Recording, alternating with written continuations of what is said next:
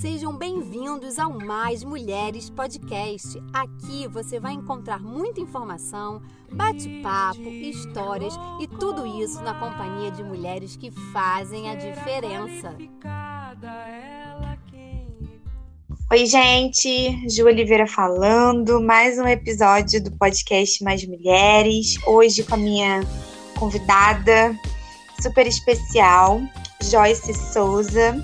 A Joyce é jornalista, mas tem uma frase que ela colocou na bio dela que eu acho muito legal, que resume bem quem ela é, né? Que é tentando fazer o mundo um lugar melhor. E vocês vão ouvir um pouquinho da história dela e vão saber que, de fato, ela faz essa frase na prática. Então, eu apresento vocês a Joyce. Ela vai falar um pouquinho do que ela é e o que ela faz. E a gente vai bater um papo muito legal a partir de agora. Oi, Ju. Primeiro, muito obrigada pelo convite.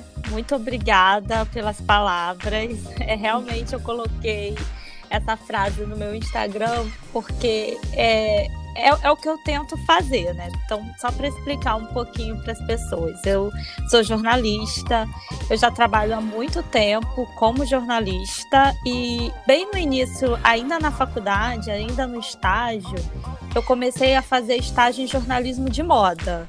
Então, para mim, era um sonho, assim, sabe? Eu digo que eu vivia num sonho, porque eu era convidada para desfiles. Então, quando tinha o Fashion Rio aqui no Rio, eu sempre estava lá. Aí tinha São Paulo Fashion Week. Então, imagina para você, né? Você que é jornalista, como eu, imagina você tá na faculdade, você amar a moda, porque eu sempre amei moda, e de repente eu sou convidada para estagiar em um veículo para falar de moda. Então, para mim, isso foi muito, muito sonho virado realidade, sabe? E aí eu fui para esse mundo de sonhos, enfim, de desfiles, e eu via muito esse lado que da aparência, né? Eu não tinha noção do lado da fabricação da peça, eu não tinha noção de nada disso. Eu via as coleções prontas, eu entrevistava o estilista para entender a ideia dele, enfim, entrevistava as pessoas do estilo e basicamente era isso que eu fazia como estagiária e depois que eu me formei como jornalista. Que eu fiz alguns freelances também para revista de moda, como a Marie Claire, enfim. Eu tinha... Era realmente um sonho para mim. Só que aí, a partir de um momento, o jornalismo ele não pagava tão bem quanto a assessoria de imprensa. Não sei se você pegou essa época, mas muitos jornalistas de redação... Eles passaram para assessoria de imprensa, né? Que é jornalismo também, só que aí é um jornalismo voltado para a empresa, para o empresarial. Então, eu optei por migrar do jornalismo de veículo para ir trabalhar numa empresa, mas sempre ligado ao mundo da moda. E aí eu comecei a trabalhar em fábricas, eu comecei a trabalhar para algumas marcas, que eu não vou falar aqui para não ficar chato. E aí eu comecei a ver o lado não glamourizado da moda, sabe? Porque quando eu via o glamour, e aí quando eu passei a trabalhar para marcas, eu vi um lado que eu não achei bacana, que eu não achei legal. E aí eu fui estudar mais sobre isso, né? E aí eu percebi que a moda, ela gera muito lixo. Eu falo de moda, mas assim, quando você vai olhar a sustentabilidade de uma forma geral, você vê que a gente produz muito lixo. Mas assim, eu voltei o meu olhar mais para a moda porque é o que eu costumo dizer, a minha bolha, né? A moda faz parte da minha bolha. E aí eu comecei a perceber que nas fábricas tinha um lixo absurdo que não era usado.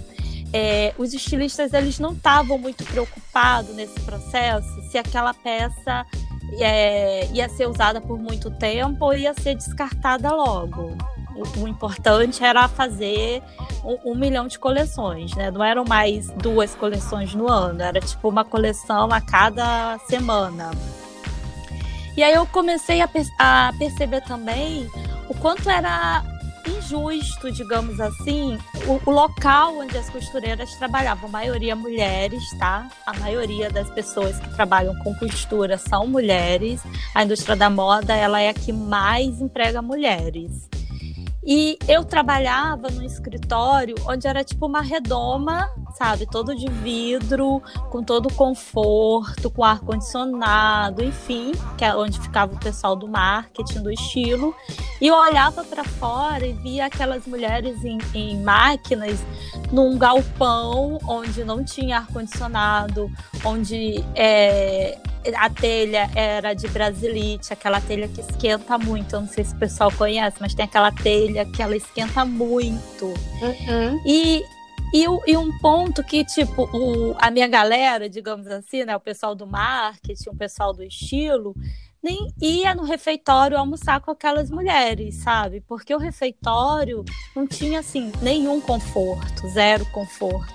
Então, isso foi me fazendo muito mal. Quando eu comecei a ver essas coisas, tudo isso foi me fazendo muito mal. E foi aí que eu falei, não, eu não quero mais fazer parte dessa indústria dessa forma. Eu quero continuar na moda, porque é um lugar que eu me sinto bem. Eu acho que moda representa muito o nosso tempo, moda passa uma mensagem muito legal. Como eu falei, moda é o setor que mais emprega mulheres, então eu passei a lutar mais por condições de trabalho. Por isso que eu falo que eu tento fazer o mundo melhor, porque eu sempre falo melhores condições de trabalho. Eu tento sempre falar para minha audiência, né? Da minha audiência no Instagram, no YouTube, enfim, de uma forma não obrigando a pessoa a mudar o seu estilo de vida, mas educando, tipo, pergunta, quem fez a sua roupa? Essa roupa é de uma empresa que ela realmente está preocupada? Porque eu tenho opiniões um pouco diferentes da galera da moda sustentável, porque eu não acredito que você falando para uma pessoa não comprar, ela vai deixar de comprar, sabe? Eu acho que quanto mais você falar para a pessoa não compra, aí mesmo que ela vai querer comprar, né? Porque tipo, o dinheiro é meu, quem é ela para dizer para eu não comprar? Eu acho mais fácil, digamos assim, dizer, olha, você não tem problema você comprar da sua marca preferida ou da sua empresa preferida, mas vamos exigir que ela tenha um compromisso, sabe? Que ela saiba que ela dê condições para as suas costureiras, que ela dê condições de trabalho digno. Eu acho que é o mínimo. A gente, como consumidor, a gente tem uma força tão incrível que às vezes no dia a dia, na correria do dia a dia, a gente não percebe, mas a força está com a gente porque o dinheiro é nosso. Então vamos colocar o nosso dinheiro em empresas que realmente estão preocupadas, porque não é só o nosso presente, sabe? É o futuro dos nossos filhos, dos nossos netos, então são as próximas gerações. É por isso que eu falo, eu tento fazer com que cada um faça um bocadinho, sabe? Uma coisinha hoje, porque eu sei que no futuro isso vai reverberar muito. Eu também sou super a favor de que a gente como consumidor, assim como a gente como sociedade, como povo, a gente tem poder de mudar muita coisa, né? Pena que a gente ainda não sabe desse poder. Mas ainda falando do teu início, deixa eu te fazer uma pergunta que é uma curiosidade, inclusive. Você não é carioca, né? Não, não sou carioca. Como foi? Perdão. Não, pode falar. Eu falo muito, quando quiser me interromper. Eu também, então somos duas.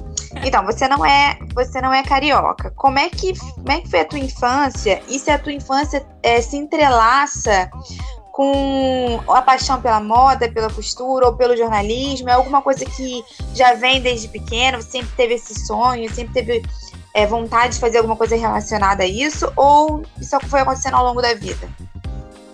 Então, eu tenho uma relação muito próxima com a moda, porque a minha avó costura. Hoje em dia ela não costura tanto, mas ela costura. Ela passou isso pra minha mãe, que passou isso pra mim. Eu não sou assim a costureira perfeita, mas eu sei costurar. E aí eu lembro que desde muito cedo eu mudava as minhas roupas, sabe? Tipo, tinha uma bermuda que eu não gostava. Eu ia lá e sei lá, inventava. Eu sempre fui muito de inventar, desde muito nova. Então esses dias eu parei e me peguei pensando justamente disso. Falei, gente, a minha relação com a moda ela é muito afetiva. Porque o meu aniversário de 15 anos, quem fez o meu vestido foi a minha avó. Então, eu tenho esse vestido até hoje, sabe? E assim, não que a minha avó não tem nenhuma formação de estilista, não tem nada disso. Mas ela via uma roupa numa revista, por exemplo, e ela conseguia reproduzir aquela roupa. Eu acho muito incrível, porque ela não tem estudo nenhum disso, sabe? De modelagem, não, era tudo no olho. E aí ela... Minha avó é muito incrível. Se eu for falar dela aqui, ela é muito incrível. E eu lembro que a minha mãe me levou com 15 anos, né? Eu não sei se... Acho que nem existe mais, olha só. Entregando a minha idade agora.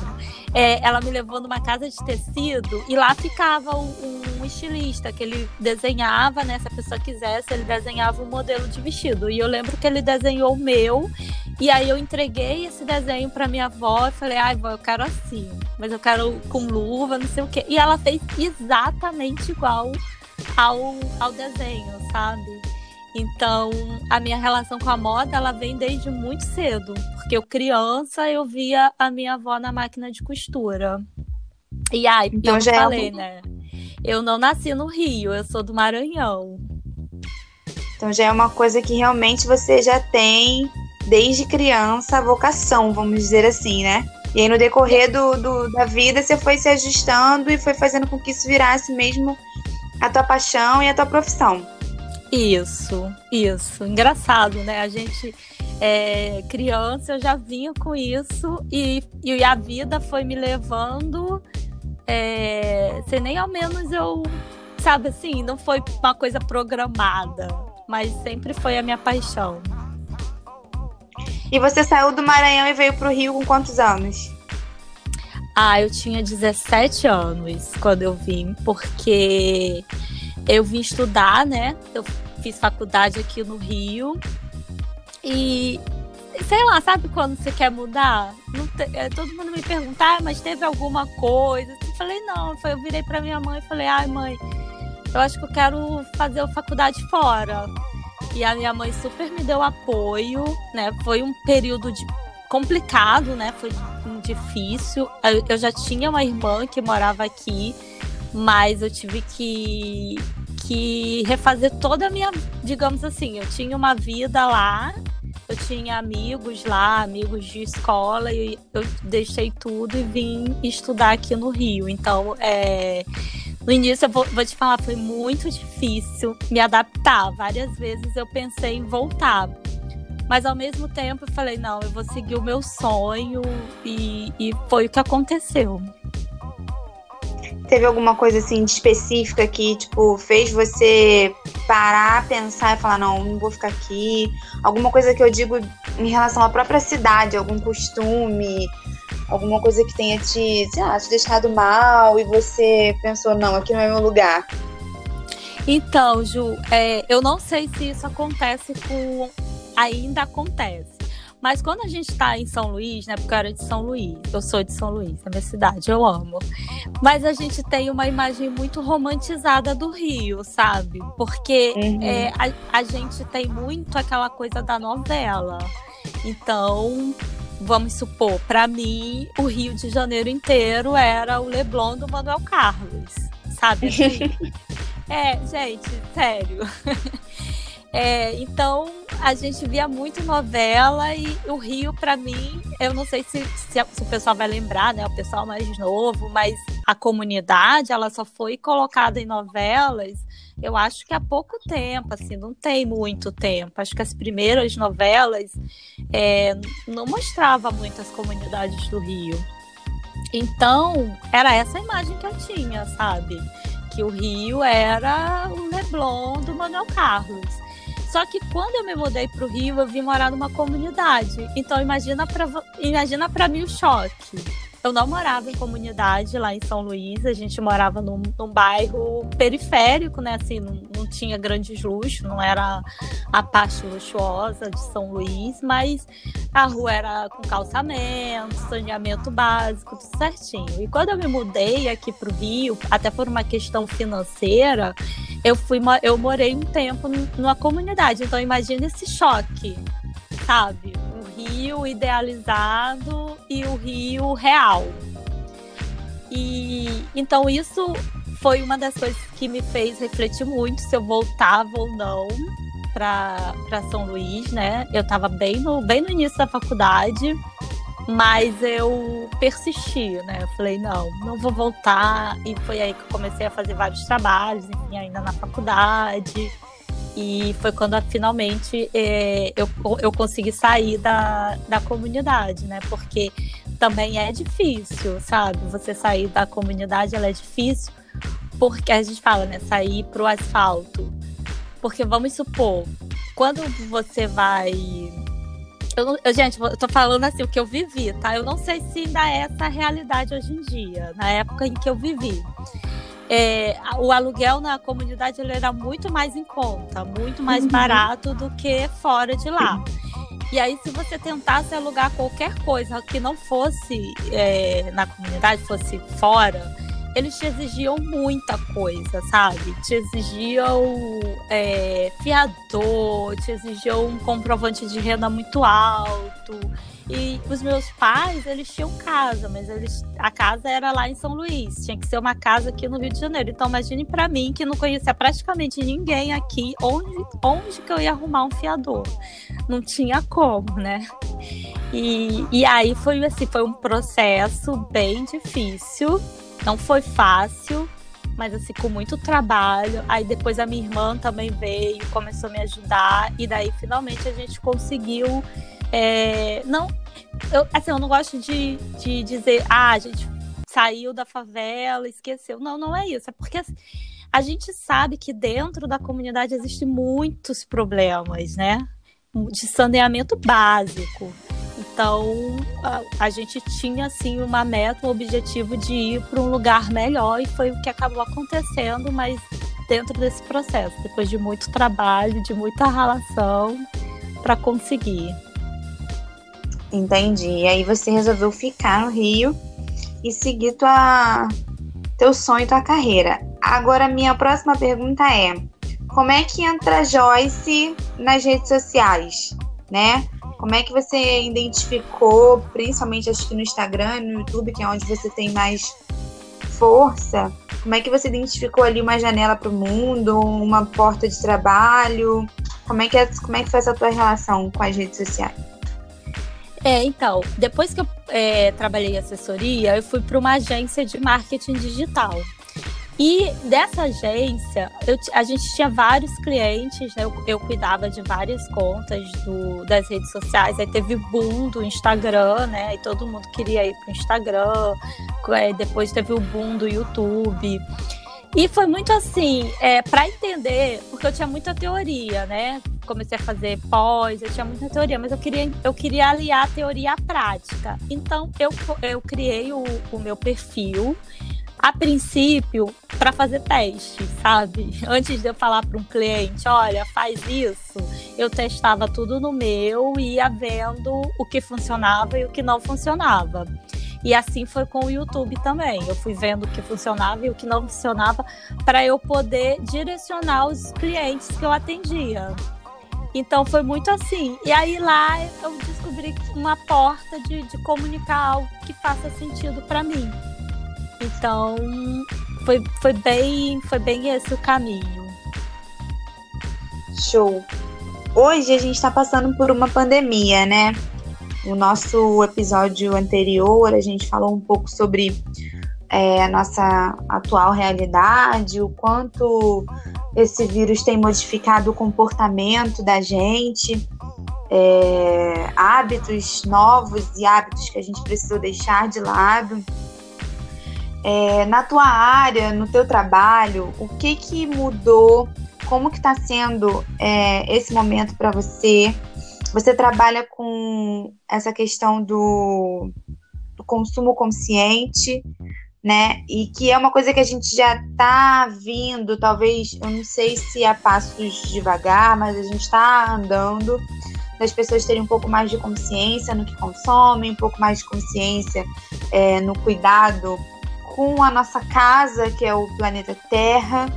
E eu acho que essa pandemia, né, esses 2 meses e pouco que a gente está de quarentena, fez com que muita gente pensasse mais ainda.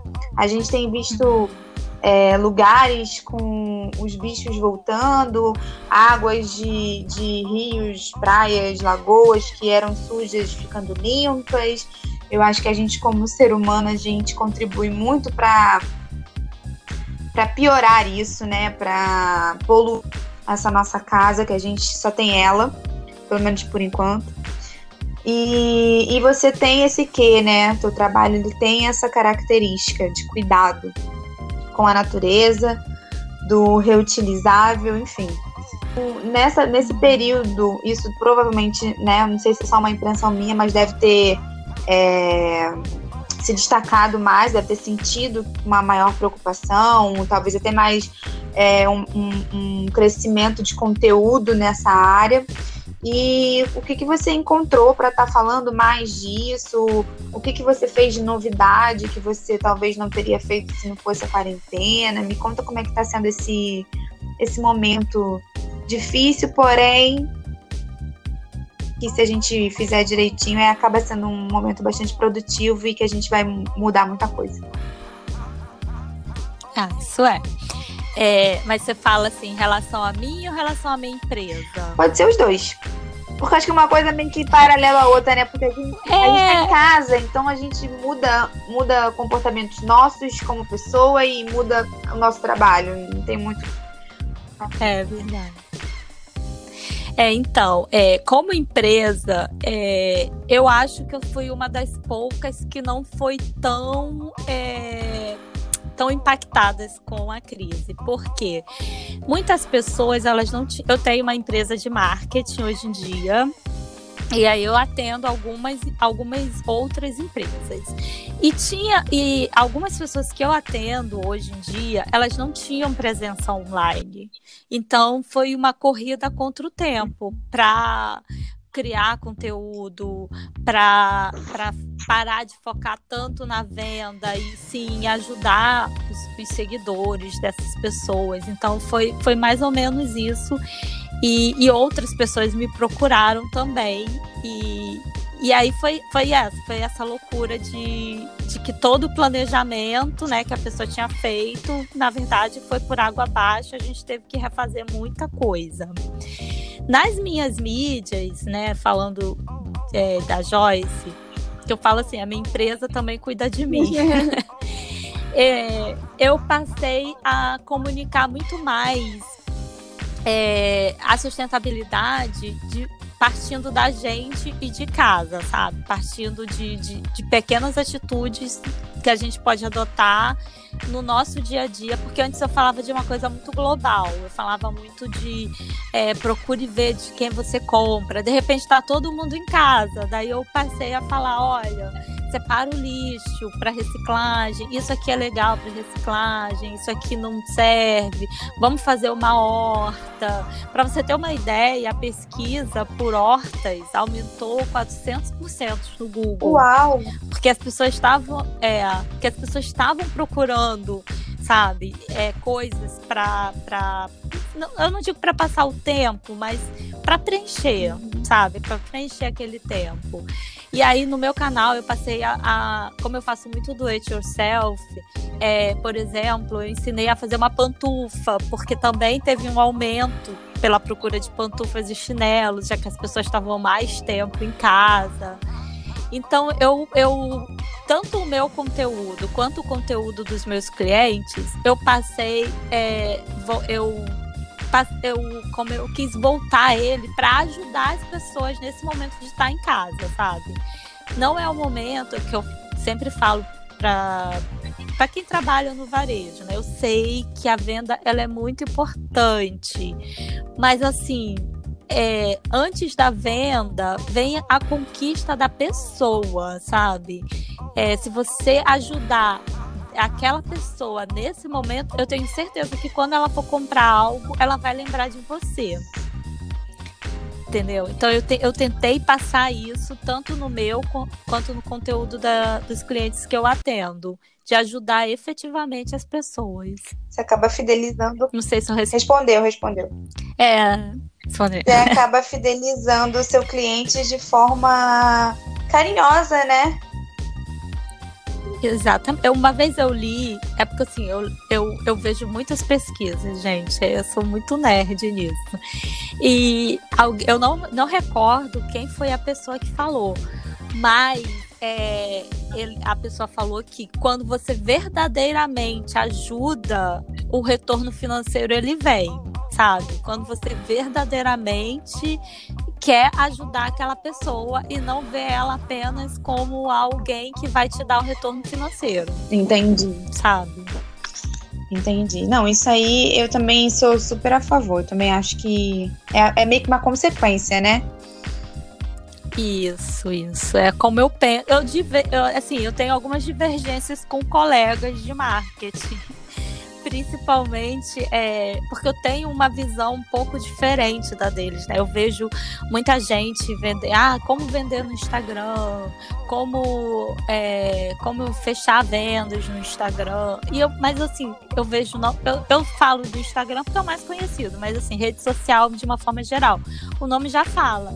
Você tem que criar relacionamentos. Eu sempre falo isso. Quando você cria relacionamentos, aquela pessoa não vai comprar uma vez e vai embora. Ela vai ficar com você. Uhum. Então, eu sempre tento passar isso, gente. Cria relacionamentos. É muito, muito melhor você ter 400 seguidores que estão ali fiéis do que você ter 1 milhão que, tipo, não tá nem aí pro que você tem a falar, sabe? E isso acontece muito, né? Infelizmente, a gente vê aí grandes marcas com muitos seguidores, ou até... Vou te dizer, não vou nem falar de grandes marcas, mas eu já presenciei situações de pequenas marcas, marcas de bairro, mas que tinham um certo número significativo de seguidores, mas quando você via efetivamente o relacionamento, você não tinha, né? Então, exatamente. Isso é complicado demais. E a Joyce, pessoa física, vamos dizer assim, como é que tá a tua administração em casa, coisas de casa, já fez alguma loucura na quarentena, já surtou, como é que tá isso? Eu acho que se você não deu um surto nessa quarentena, você não viveu ela direito. É verdade. Por exemplo, eu já cortei o meu cabelo, né, porque eu não tava mais dando de fazer a progressiva. Eu surtei, falei, gente, tá horrível, tá ficando tudo encaracolado em cima e tá ficando liso embaixo, tá ficando estranho. Então fui lá, mãe, corta aqui pra mim. A minha mãe, menina, tem certeza? Eu tenho, não tá ficando esquisito. Então cortei, né? Porque assim, Ju, eu sempre tive uma briga com os meus cachos, sabe? Eu nunca achei eles bonito. Eu sempre achava bonito nas outras mulheres, né? Nas outras meninas, mas em mim eu, tipo, não combina. Enfim, eu sempre tive meio que uma guerra com o meu cabelo. E agora os cachinhos estão voltando, né? Graças à quarentena. Eu também tô passando por uma transição boa no meu cabelo também. Vou te falar, tá sendo um desafio. É difícil.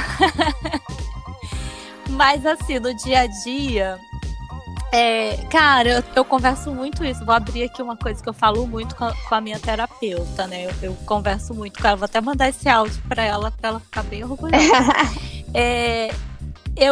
Quando eu acordo meio triste, antes da terapia, gente, isso é um conselho pra vida. Façam terapia! Então, antes, quando eu acordava num dia não tão bom, assim, num dia mais triste, num dia que, sei lá, por exemplo, quando teve toda essa polêmica, né, do do rapaz que morreu nos Estados Unidos.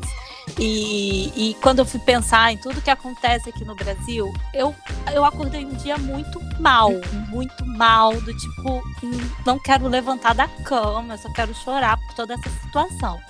Então, quando a gente não está preparada, a nossa tendência é não sentir isso, sabe? Como você vê no Instagram, todo mundo feliz, todo mundo aprendendo alguma coisa nova na quarentena, e você tá se sentindo um nada. E aí, depois da terapia, eu me permito, sabe? Hoje eu não tô bem, hoje a Joyce não tá bem, eu me permito sentir a tristeza. Porque quem diz que a gente tem que estar bem todo dia, né?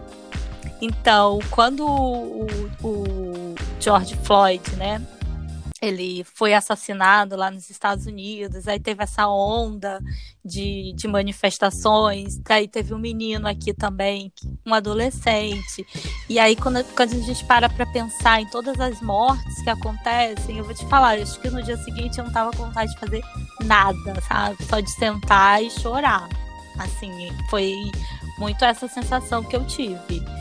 Mas, assim, o outro dia chega, daí no outro dia você já tá melhor. Então, isso é a vida, a montanha-russa. É, você sabe que eu fiquei assim também com a morte do João Pedro, que eu tive que escrever sobre, tipo, 7h. Nossa, Quando eu soube da morte do João Pedro, nossa. É, eu falei com a tia dele, assim, ela me mandou um áudio que ela mal conseguia falar, então é bem doído, né? E eu também tô nessa vibe, tipo, eu também me permito. Uma coisa que tem acontecido muito comigo nesse período de quarentena, principalmente assim, de 1,5 mês pra cá, é uma estafa muito grande, sabe? Eu não sei, eu acho que... Eu já conversei com algumas pessoas, e algumas pessoas estão compartilhando disso, estão fazendo muito mais do que faziam antes. Eu tô trabalhando muito mais, eu tô estudando muito mais, eu tô limpando a casa demais, eu tô fazendo tudo demais.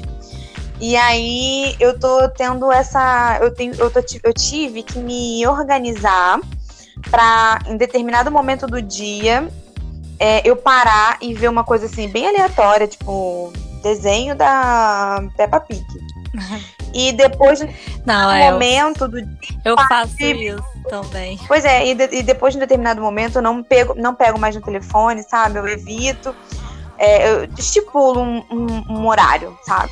Porque me cansaço, eu sinto que não é um cansaço físico, sabe? É um cansaço mental. A impressão que eu tenho é que eu tô carregando um peso na minha cabeça, nos meus ombros, entendeu? Não sei se por tanta informação que a gente recebe o tempo inteiro, e aí pelo fato da gente também tá nessa quarentena, a gente fica buscando até que inconscientemente essa quantidade de informação, né?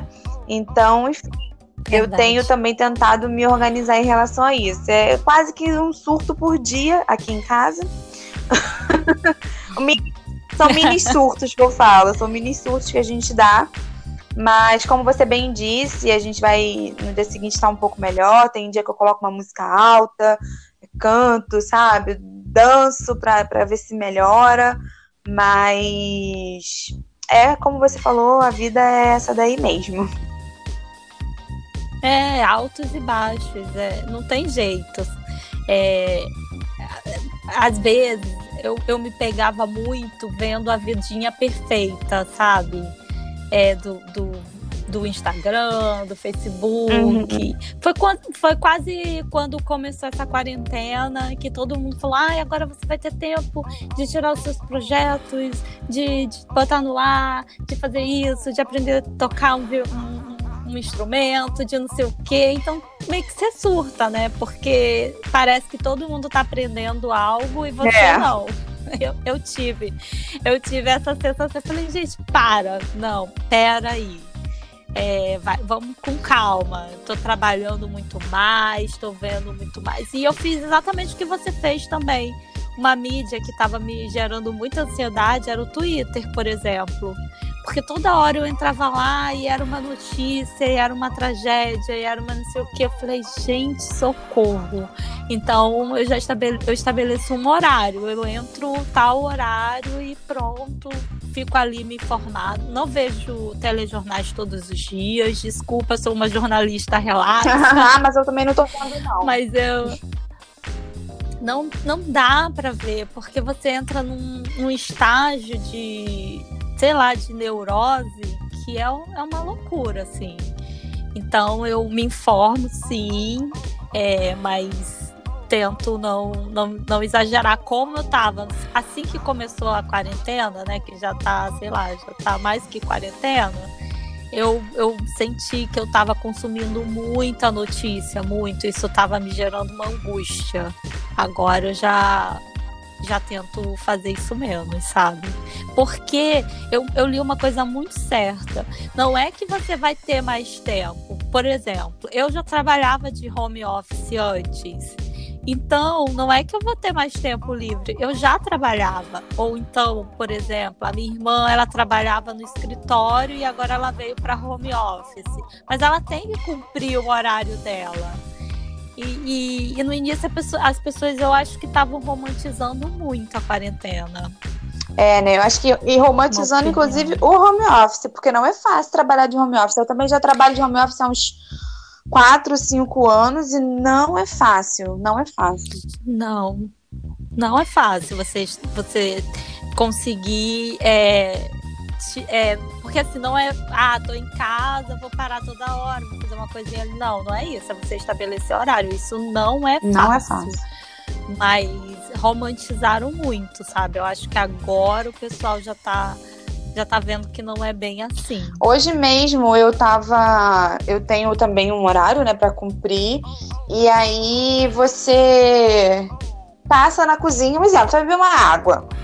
Isso aconteceu comigo hoje. Você vai beber uma água. Cara, eu fui beber água, quando eu abri a porta da geladeira, eu olhei pro lado, eu vi minha pia com louça até o teto, porque meu marido trabalhou cedo, saiu cedo, então a louça de ontem tava lá na pia. Aí tu fica assim, não, eu tenho que voltar lá pro escritório, eu lavo essa louça, eu vou fazer não sei o que, ou eu vou fazer a comida. Aí, por exemplo, eu não tenho ninguém pra me ajudar, mesmo se tivesse também nesse período, também não seria legal. Mas, por exemplo, aí você começa a ver a hora do almoço, mas você tá esperando um e-mail, você tá no telefone, você tá numa videoconferência, você tá numa videochamada, sei lá, e tua barriga tá roncando, tu tem que parar pra fazer comida ou pra fazer alguma outra coisa. Menina, e eu não tenho filho, você também não, né? Então eu fico imaginando quem tem filho, quem tem criança em casa, como é que deve ser? Você não entende. Nossa, deve ser uma loucura. Aí mesmo, que tem que... Nossa, a mãe e o pai ali, se tiver, né? Lógico, tem muitos que são mães solteiras, mas se tiver a mãe e o pai, vão ter que dividir as tarefas. Assim, não tem jeito. Porque a criança demanda, né? E a criança não entende. Ela tá vendo o pai e a mãe ali dentro de casa, pra ela, eles estão disponíveis, né? Tipo, meu pai... Exatamente. Minha mãe tá aqui, eu vou lá brincar com eles, por que não? Aqui em casa a gente sempre dividiu as coisas, assim. Na verdade, a gente faz aquilo que tem que fazer. Se um viu a louça primeiro, lava e tal. Não tem uma regra, tipo, você faz isso, você faz aquilo. Vai fazendo. Mas agora, na quarentena... a gente teve que se atentar mais, entendeu? Porque o Cleiton diminuiu bem a carga dele de trabalho, então ele passou a ter mais tempo em casa. Eu tenho um horário para cumprir, aí nesse horário que eu tenho para cumprir, ele é proibido de abrir a boca dentro de casa, que eu preciso de silêncio. Preciso de silêncio. Mas é como um acordo ali. Exatamente, a gente vai tentando, né, se ajustar. Hoje, por exemplo, ele trabalhou, ainda não chegou, tá até agora sem chegar, o dia todo fora de casa. Então eu sinto que eu fico um pouco mais sobrecarregada, porque hoje eu tive que parar pra fazer almoço, já tive que lavar uma louça, uma coisa que ele faria se ele estivesse aqui. Enfim, são os novos comportamentos, os novos hábitos que a gente vai se ajustando por uma situação extremamente inédita que a gente, como humanidade, está passando, né? E que a gente espera que passe logo. Sim. Sim, é o que eu oro muito, né? Pra que passe logo. E é isso que você falou, é se ajustar a uma nova realidade. Gente, a minha mãe cortou o meu cabelo, mas ela tá de quarentena aqui comigo, tá? Ela não furou a quarentena, não. Mas aí você falando, aí eu já vou pro... Eu sei que eu falo muito, tá, Ju? Pode eu também, meu filho. É que, por exemplo, eu sou muito da sustentabilidade, eu falo muito sobre isso. Só que, cara, tem aquele bichinho feminista aqui que não sai de mim, sabe? Que fica ali querendo sair. Então, quando você fala que as famílias elas precisam se ajustar, vai muito também do marido e da mulher se ajustar ali nas suas tarefas domésticas. Exatamente. Né? Porque quem falou que só a mulher que tem que cuidar da casa? Exatamente. Onde tá escrito isso? Então, tem toda essa parte, eu acho que eu acho que vai ter mudanças, sabe? De comportamentos, sim. A gente sabe que tá tendo violência doméstica, infelizmente, é uma realidade, a gente não pode fechar os olhos para isso, mas tirando essa parte, eu tô falando de um casal sem esse trauma, tá? Eu acho que cada vez mais a mulher tem que falar, ô meu filho, não é assim não, vamos dividir aqui as tarefas, as crianças. É isso aí. Né? É isso aí, até porque então, eu sempre tô aqui em casa, eu sempre falo pro Cleiton, comer, fazer comida é uma questão de sobrevivência, não é uma questão de gênero, né? Então, meu filho tá com fome, levanta e faz, não fica esperando não, entendeu? Tem dia que eu tô muito, assim, muito afim, muito romântica, acordo feliz, eu vou lá e faço uma jantinha, faço uma jantinha, mas assim, é muito de vez em quando que isso acontece. Normalmente, até porque o dia tá sendo assim, nessa loucura. Então assim, o que tem na geladeira a gente junta e faz a comida. Tem dia que ele tá lavando o banheiro, eu tô lavando a cozinha, entendeu? E é assim que tem que ser. Sim, sim. É um novo, vamos dizer assim, é uma nova rotina. É verdade. Eu acho que a gente vai sair mudados como pessoas, como ser humanos, sabe? Eu realmente acredito nessa mudança positiva. Eu li também, assim, não dá para dizer que a pandemia foi uma coisa que aconteceu, porque milhares de pessoas perderam as suas vidas.